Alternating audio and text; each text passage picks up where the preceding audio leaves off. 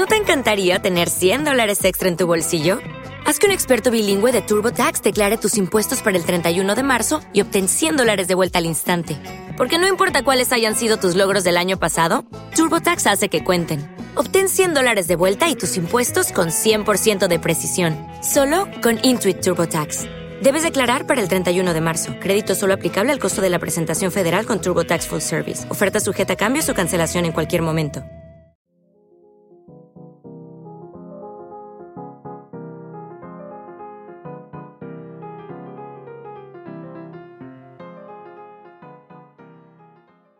En 1915 no existían ni los semáforos en Estados Unidos. Sin embargo, ya se usaba el Autoped, un singular patinete con motor de combustión, el antepasado de los patinetes eléctricos actuales. Este patinete se creó en Nueva York. Algunas sufragistas lo usaron para ir a la oficina.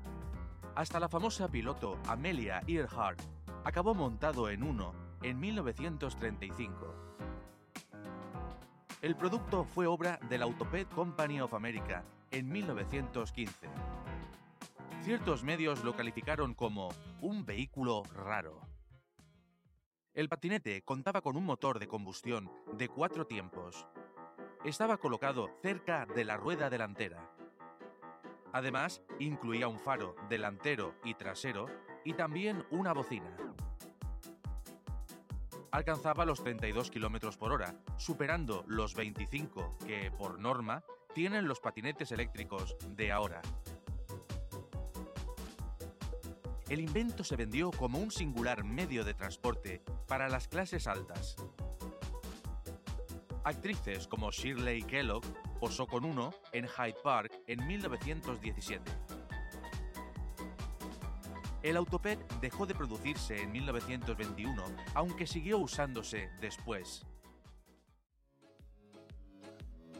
El Servicio Postal de Nueva York lo empleó para llevar el correo.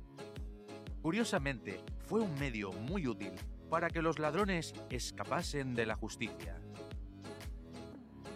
El uso más común de los Autoped fue recreativo.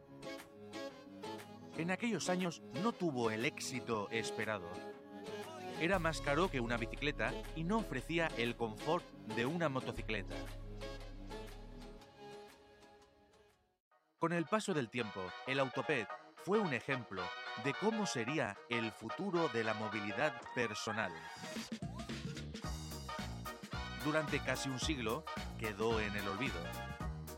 Espero que estas imágenes sirvan para rescatarlo y demostraros que lo viejo vuelve a ser nuevo.